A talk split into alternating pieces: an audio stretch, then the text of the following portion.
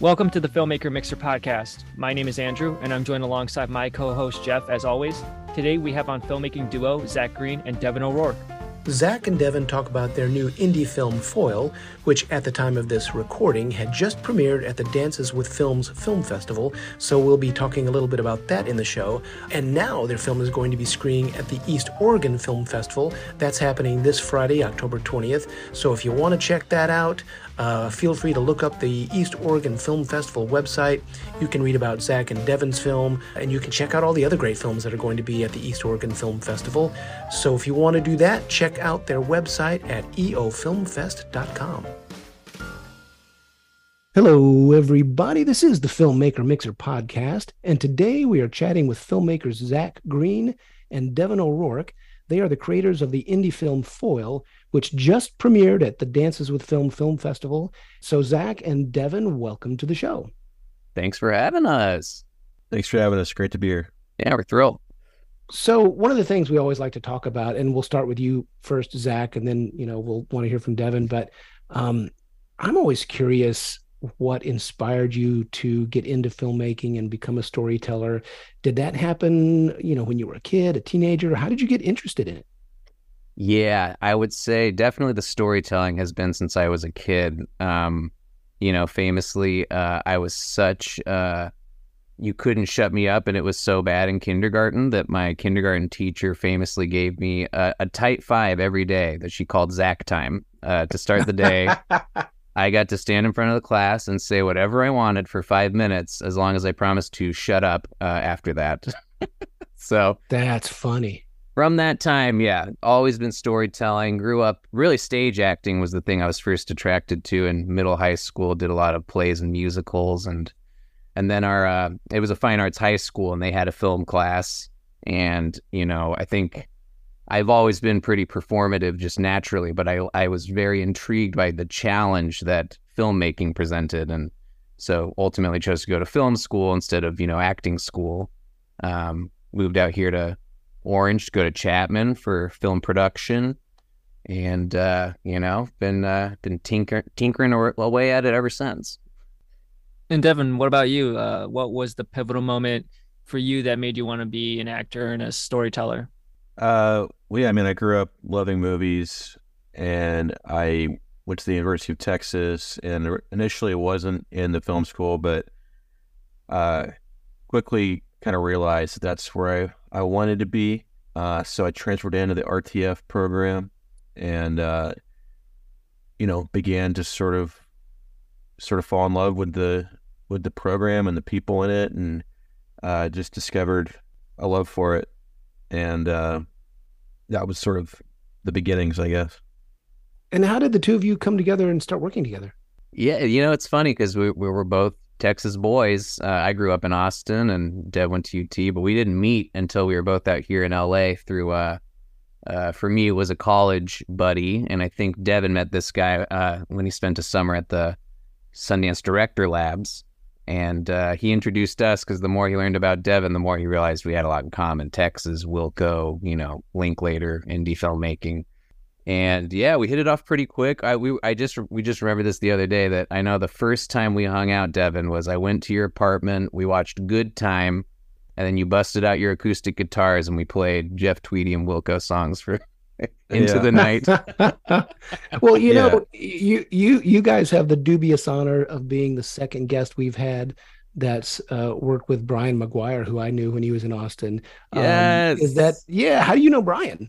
Oh, he's the best, man. Yeah, I was actually I was just listening to your Seth Kaplan interview the other day. Um, so Brian was in I when I went to college, I'd still made a couple of indie film connections back in Austin, namely with uh, this awesome filmmaker out there, Bryan Poyser, and he put oh, me yeah. in um, two of his features, and the second one was Love and Air Sex, which has you know Zach Cregger, Michael Stahl-David, and uh, me and Brian McGuire played like weird, like, like, like stoner roommates. We were just like major stoner roommates. It was kind of like Back to the Future, like Doc and Marty. Like he's older, I'm younger, and we're stoner idiots together. And uh, yeah, we were fast friends. We were, you know, we've been we've been hanging out ever since.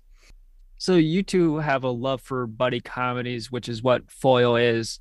And I'm curious if there were any certain, you know, buddy films you grew up watching that maybe inspired Foil or even current uh, ones that are kind of inspiring you right now.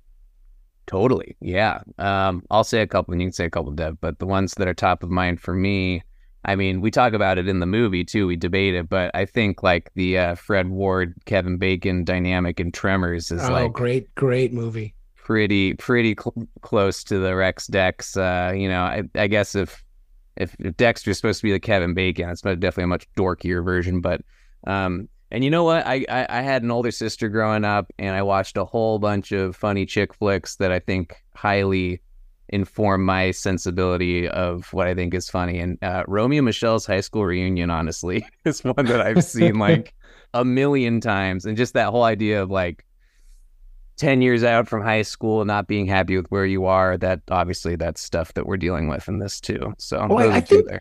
I think your movie for me and maybe maybe i'm wrong but for me it had kind of an 80s 90s sort of vibe to it you know yeah. the, it, it, it had that sort of that just that vibe. Totally. Yeah no that that's that you're right on. That's exactly what we wanted. Well yeah that's good. I mean it's set in 97 and you know the, the guys are of the age that the movies that they would be hyped on were probably from the 80s. You know, so we talk about, uh, you know, the thing, or the, we, we have a clip of the thing. We, we Zach's looking at their They Live copies in the video store. He's geeking out about Tremors. Uh, so it's that it's good that that, that comes across because that's definitely sort of the era we were thinking of. And they live like one of the best fist fights in dude. Yeah. Cinema Tell me about it. Yeah, yeah, the best. Yeah. So, so, but, but even in the way you shot it and the way the rapport was between everybody, it just had that kind of feel to it, which I thought was really cool. Is that is that something you uh, tried to do in terms of acting and shooting, or is it just you just kind of just let it flow? Yeah, no, I think you know De- Devin and I shot a short together in 2020, like right before the the lockdown, and Devin had had written and directed uh, and acted in a couple of shorts before that that I think had this this similar sensibility of you know, I, me coming from theater, I've always been such a huge fan of dialogue and just people talking. Um, I, you know, I don't consider myself a prose writer, but I feel like I know dialogue really well, and um, I think that's really like what what is our bread and butter when it goes into stuff is is that we know we can write good characters that have fun conversations, even if they're talking about nothing, you know. Um, yeah. And yeah, so, I mean, yeah, you go, Dev. Yeah, the, I mean the shorts that that I had made before, and the last one Zach. Um, you know, they they are buddy type of stuff. It's just it's friendship stories, and you know, for me, going back to the buddy the buddy comedy question. I mean, um, Swingers is huge for me. Sideways, um, yeah. To go even further back, like something like California Split with Elliot Gould and George Segal. Mm-hmm. I just watched that again like, the other day. I just watched that film about two weeks ago. That's awesome. Yeah, I, I need to revisit it, but I just um, you know, a, a bottle rocket I, w- I would throw throw in there. Um, mm-hmm.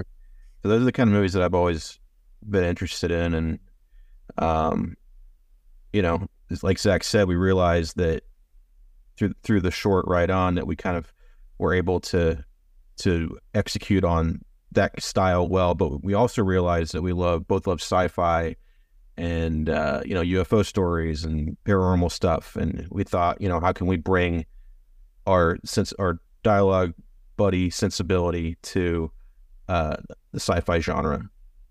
I think that was kind of the appeal for us of of foil. Yeah, yeah.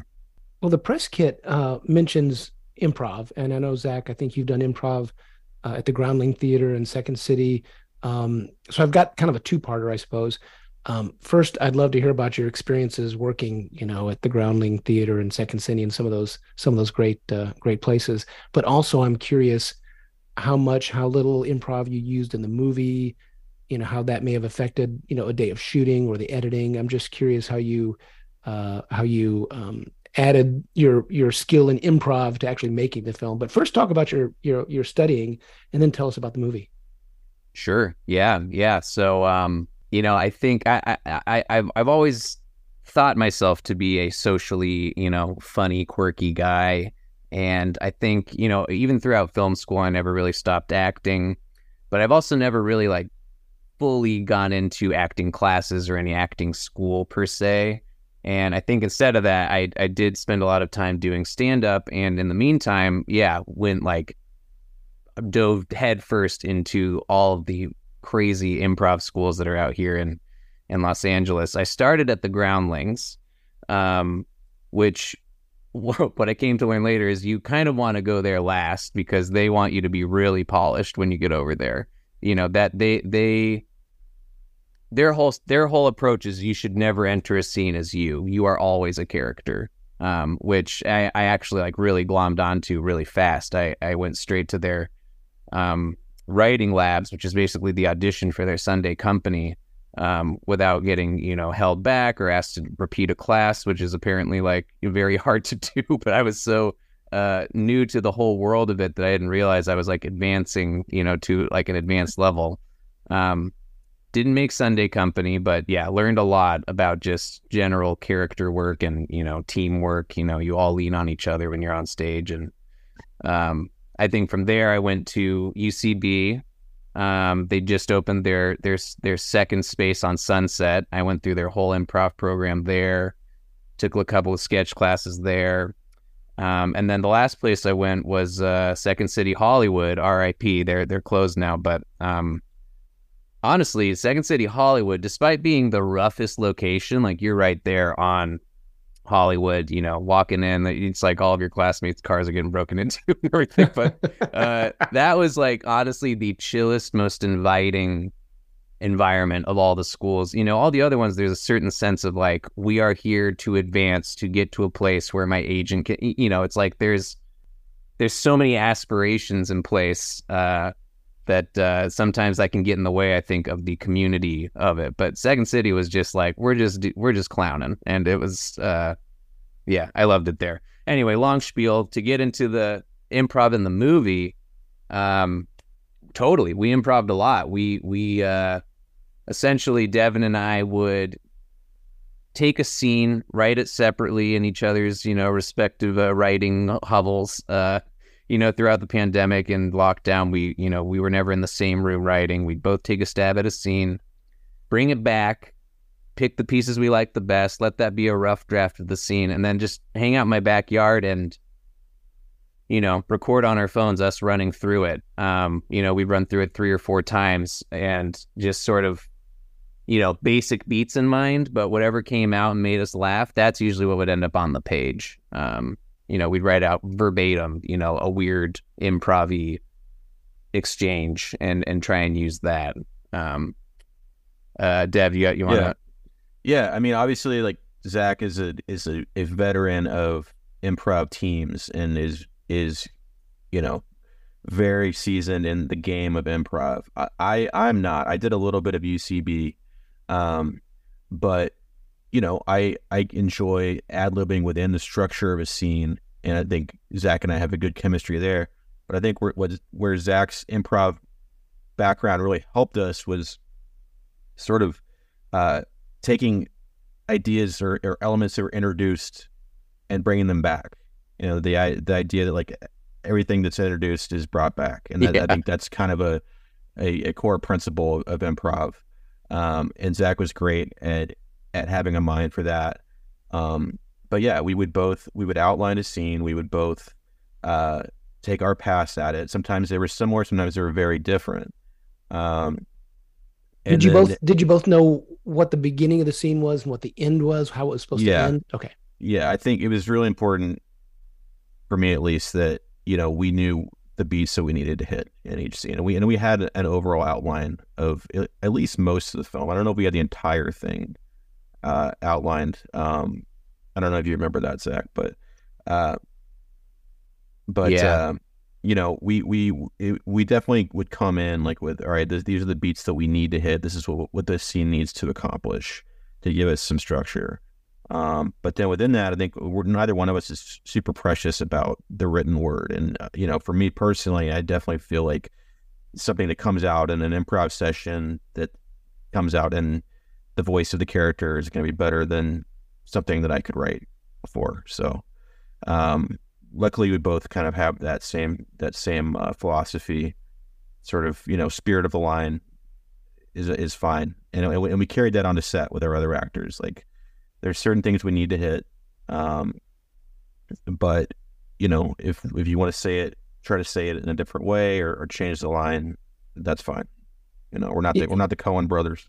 That's one of the things I've learned. Um, you know, some of the best writers I've worked with are absolutely not precious. If it works, keep it. If it doesn't work, dump it. And that, that's a, that's I'm glad you said that. That's a really good advice. Um, so two quick things, um, and then I want want to let Andrew jump in here. But one, did you do improv during the shoot as well?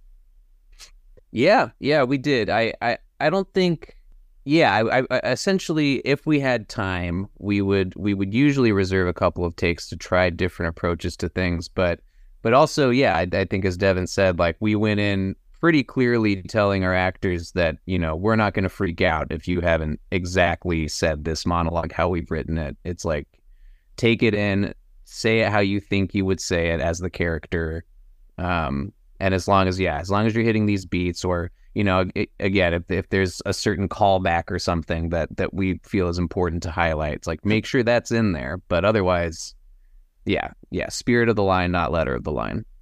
And yeah, I mean, for sorry, I'm sorry, sorry. No, no, no, you go ahead. Yeah, I mean, for me, like the the goal is always just for their performance to be truthful and to feel real, and to me, that means being willing to adapt and be open to different uh, performances, even if that means changing the lineup a little bit because it sound the character sounds better with saying in a different way, or they have a different ad lib or something. Like to me, it's important to just stay to stay open because a lot of times you know you'll discover something uh, on the day that's that's that's better than anything you could have written. True, and also you know, it, it also kind of came down to just how did the other actor want to work. You know, there right. were there were people like like Chris Doubek that you know might not give you the same speech twice, you know, ever, uh, which is awesome. And then there's people like McGuire that once he's figured out how he wants to say it, that's what you're going to get.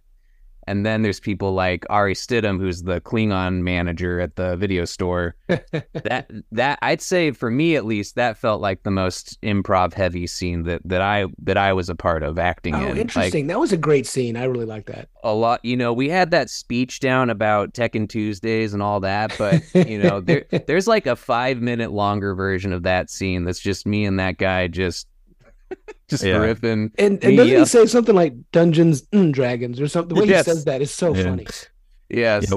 we had another, like Zach said, there's ex- extended cut. They they just kept going and going, and it was hilarious. There's so much good stuff that we that we loved, but too many people were in our ear telling us, "You, you guys, you, we have to get out of this scene sooner. Like we can't." Yeah, we can't stay in this video store for another, another three minutes. But in a vacuum, it's it's brilliant, and I, I, I hate that we had to cut cut a lot of that stuff.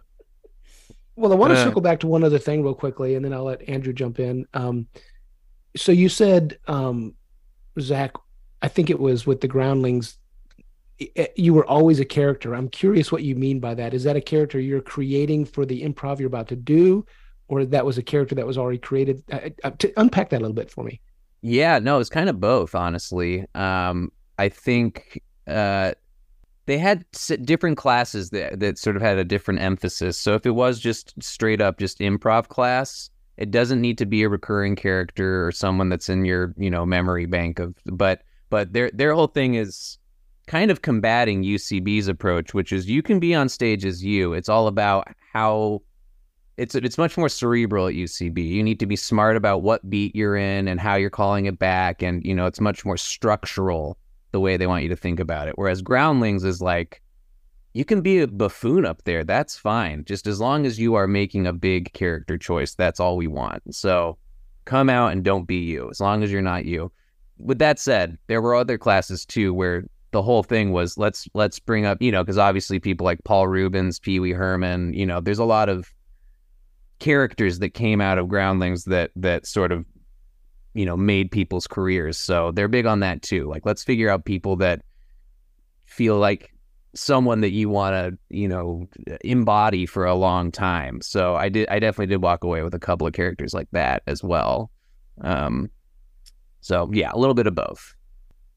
So, as you both wrote the film, as you had talked about, I'm curious how you guys settle creative differences as partners. I'd love to hear from you first, Devin, as you edited the movie and also starred in it. Zach, of course, you directed it. But for you, Devin, how did you make sure your vision was going to be carried out in pre production and on the days of shooting to help you out in post? Great question. Um, you know, Zach, one of Zach's best qualities is just ultimate trust in the people that he that he works with. And Zach was very hands off when we got to post and allowed me to show, you know, first versions of scenes and to pick music and basically show him what I would do completely.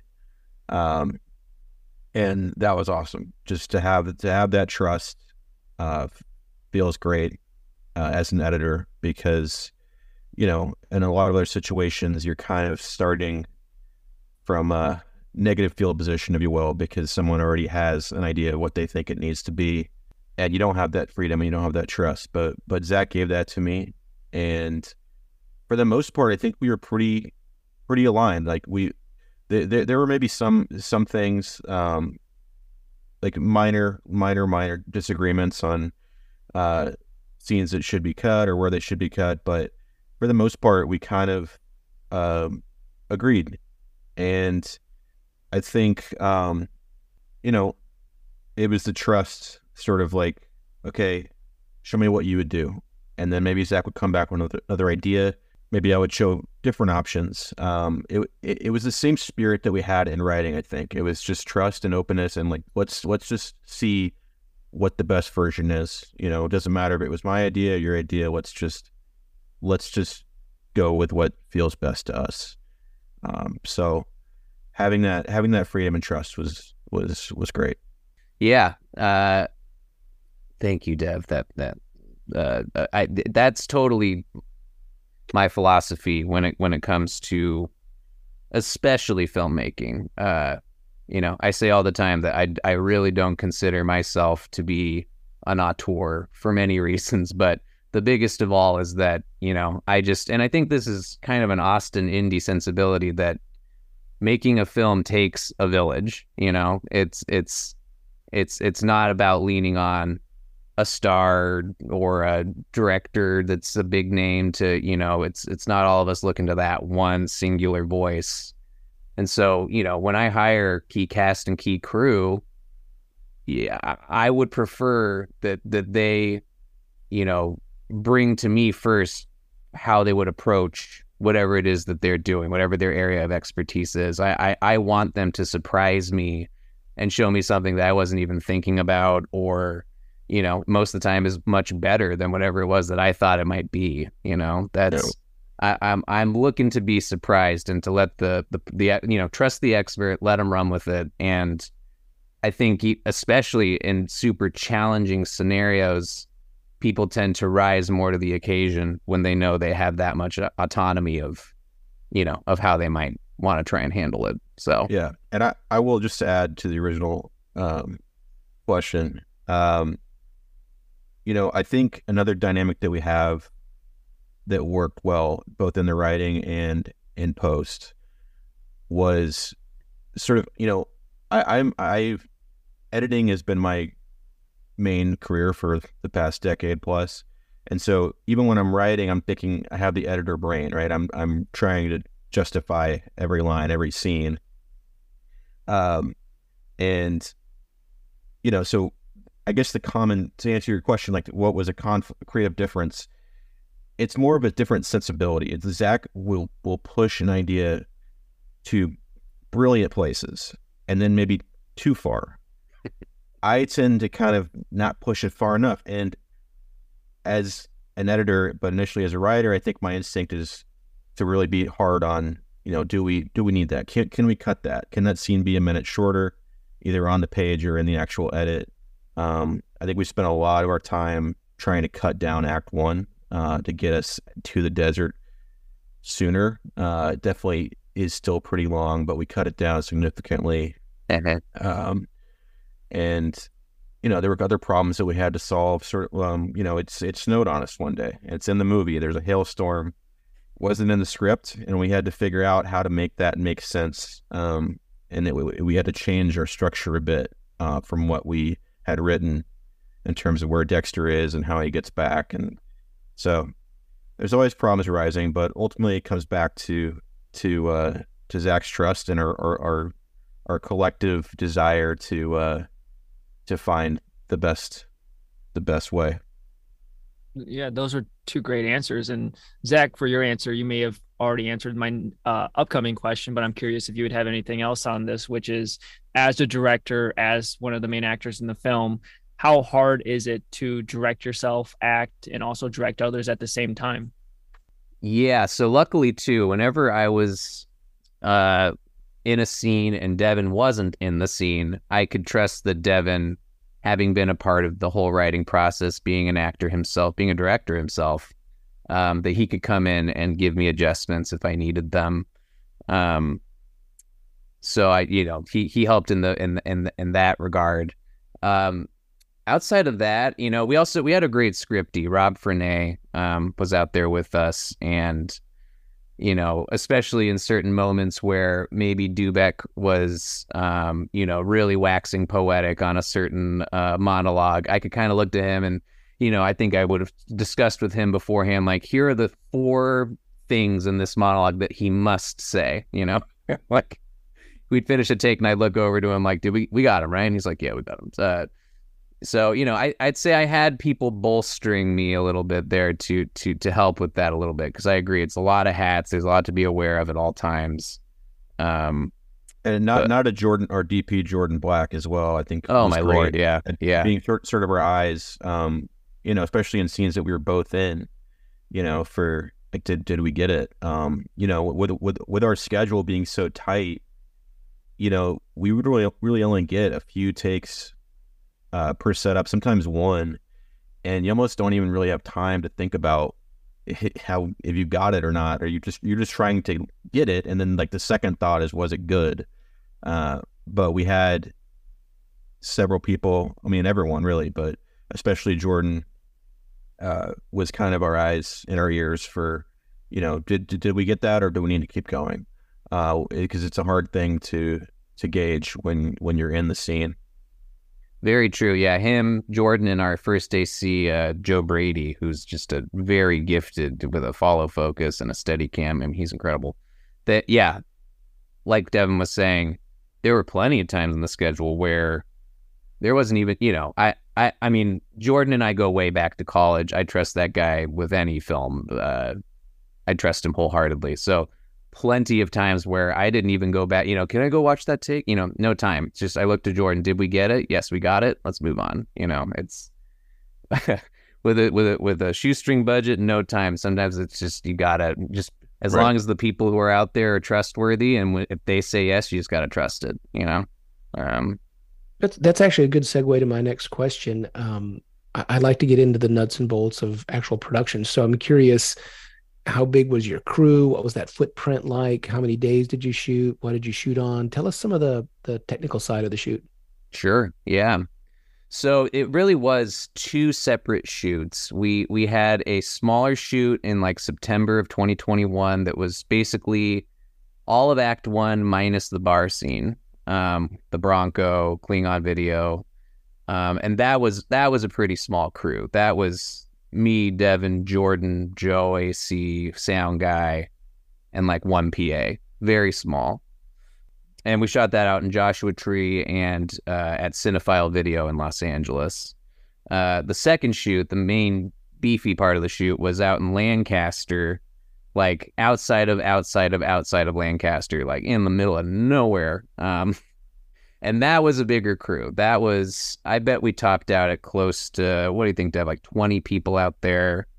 Yeah, yeah something like that. Yeah, tops, like 20 tops. And, uh, you know, trailers out there. And, um, and, uh, you know, we filmed on the, uh, the Sony FX6. That was Jordan's choice. Um, I don't speak camera or gear all that well, but his huge attraction to it was just how sensitive that camera is at night um, so sensitive, in fact, that you can just see stars in the sky and you can light a scene with literally two tube lights. Not just two tube lights, two tube lights that are lit at 0.5% level because any higher we'd be overexposed. Um, You can see everything in the sky. I mean, everything. every plane, every blinking plane that we had to remove later in post. Uh, you know, didn't realize that at the time, but it was the blessing and, and the curse of shooting with a very light sensitive camera. Yeah. But let me tell you that that Lancaster location was brutal. It was February into March 2022. Um, I know that this year broke a lot of records out there with snow and everything, but last year at the time it was like the coldest and snowiest like time of year on record. It, as Devin described, it snowed not once but twice on us, which is why we had to eventually write it into the movie. We couldn't cancel any more time. Um, during the day, the winds were so intense that, you know, after our first day shoot, we left up a couple of, um, you know, canopies where our crafty was and stuff. We came back the next day; they were, you know, a half mile away, just destroyed by the wind. uh, the, you know, just the lawlessness out there. You know, the amount of like just target practice happening out there, gunfire. Uh, Oh yeah, there was a there was a full on gun range going on during the scene where we're arguing on the rocks near the. uh, It's it's after we get out of the Bronco and start walking into the desert. We have this argument on the rocks, and there's literally machine gun fire going on throughout the entire scene. It's a miracle we were able to cut it together and get all those gunshots out. Um, That's crazy. but uh, you know, so the gunfire going on. Plus, we that was one of the few times I think we were a little chippy with each other going into the scene, which worked worked well uh, for for the scene. Uh, but yeah, looking back, it's just it's incredible that we got the movie. To be honest with you, that we finished it um, because it came down to the very last morning. We shot the last scene the last morning that we had had the, had the land. You know, there was no coming back.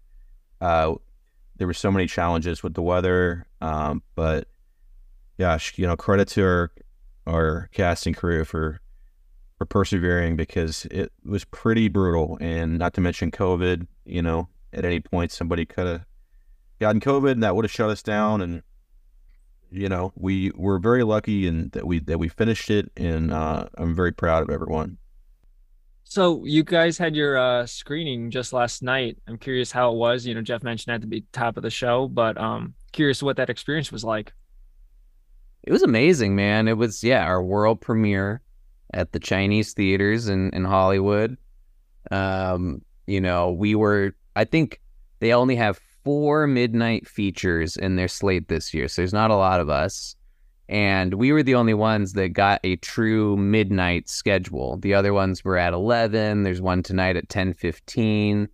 Uh, so we felt like the only, you know, true midnight boys going in which you know as a result i'd say our crowd was smaller but dedicated they and responded really well i think they really enjoyed it our our moderator loved it so much. You know those q and a's usually last i've been to a lot of the films over the last week they're about 10 minutes tops. He had us out there for like 30 minutes. He wow. loved loved the movie and talked to us after and um you know we we got approached by a you know distributor after and uh it yeah honestly like everything i was hoping to happen happened um at that screening.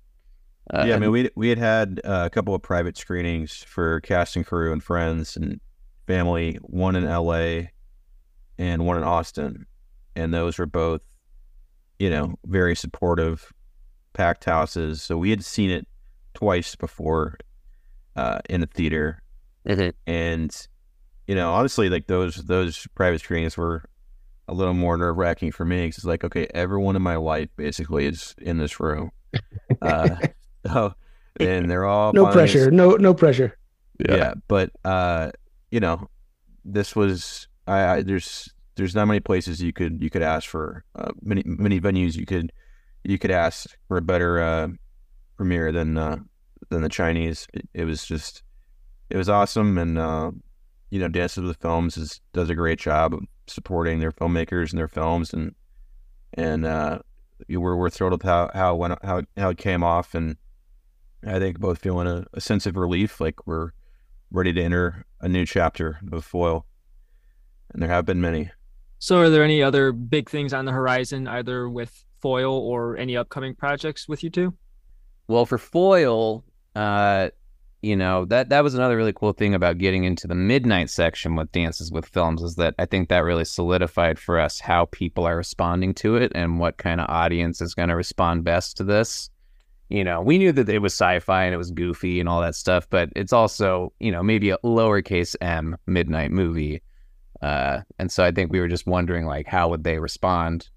Um, so going forward, you know, we've obviously we we we are submitted to plenty of other midnight fantastic, you know, Fantasia fests, um, genre fests. So I think we're gonna, you know, see what what the coming months bring in terms of festival love for the project. And um, as far as you know, what what we're doing otherwise, uh, you know, Devin and I wore so many hats on this thing that uh, you know, for the last two and a half years, there really wasn't a whole lot of time, at least for me, to to even think about anything else. Um, maybe not until like February once we locked the film. Um, but uh, but I, I, am excited to report that I, I have you know another feature endeavor that I think is a really great follow up to Foil. Uh, you know, without giving too much away about it, I think if you swapped the sci-fi for monsters and you swapped the desert for the beach and kept everything else, that's basically what what I'm pondering on right now. Um, and you know, hopefully, uh, Dev and I can find some some acting roles in it for for each other, and you know, uh, and we'll take it from there. But that's that's where my mind's at. How about you, Dev? Yeah, I mean, you know, there's been so many sta- stages of foil, uh, and so many of them that were unfamiliar to us in terms of like, okay, how do we do this, and who do we do it with? and I think we established a, a playbook of sorts of like how to make a feature and how to do it, and we found people that we love working with. So, you know, I'm hoping that on the next time around it will be a bit easier. It will never be easy, um, but we've at least you know forged a path a path that, that that worked for us and and there's lots of people like I said that we would love to work with again um and at the same time, like I, you know, I don't know. I think foil will always be in our lives to some degree. Zach, uh, yeah, yeah. You know, we're gonna be probably doing. I'm probably gonna be exporting some, you know, dubbed version of it in three years for wherever. Uh, I, it's it's never gonna be fully gone, but you know, I I too have sort of been unable to fully shift my focus to a different project. I, I do know that I really enjoy the acting experience on on foil, and it's made me realize that I would I would love to continue to act. Um, so that's sort of where my head is at in terms of uh, the future. Well, you guys have great rapport on camera together. I mean, you did a great job. I really enjoyed the film. If you don't mind, you know, as you go through the festival circuit, um, feel free to reach back. You know, it'd be fun to have you on the show to maybe do a deeper dive on festivals and promotion and things like that because uh, I think the movie's going to do well. Amazing. Thanks. That'd be amazing. Yeah. Thank you. We would love that. Well, guys, uh, you know, just want to say thank you for being on the show. We've really enjoyed it, and uh, best of luck with the project. Um, if you do come back to Austin for a screening, hit me up. We'll grab coffee or a beer or something. Love it. Will do. Sounds great. Thanks, guys. Really appreciate it. Thanks, y'all. Thank you for listening to the Filmmaker Mixer podcast, a podcast created and hosted by filmmakers Jeff Stolhand and Andrew Lamping and produced by Melody Lopez. Our theme song was composed by a man who likes his martinis shaken and stirred, Stephen D. Bennett. Make sure to follow or subscribe on whatever platform you're listening to us on, and stay tuned for future episodes.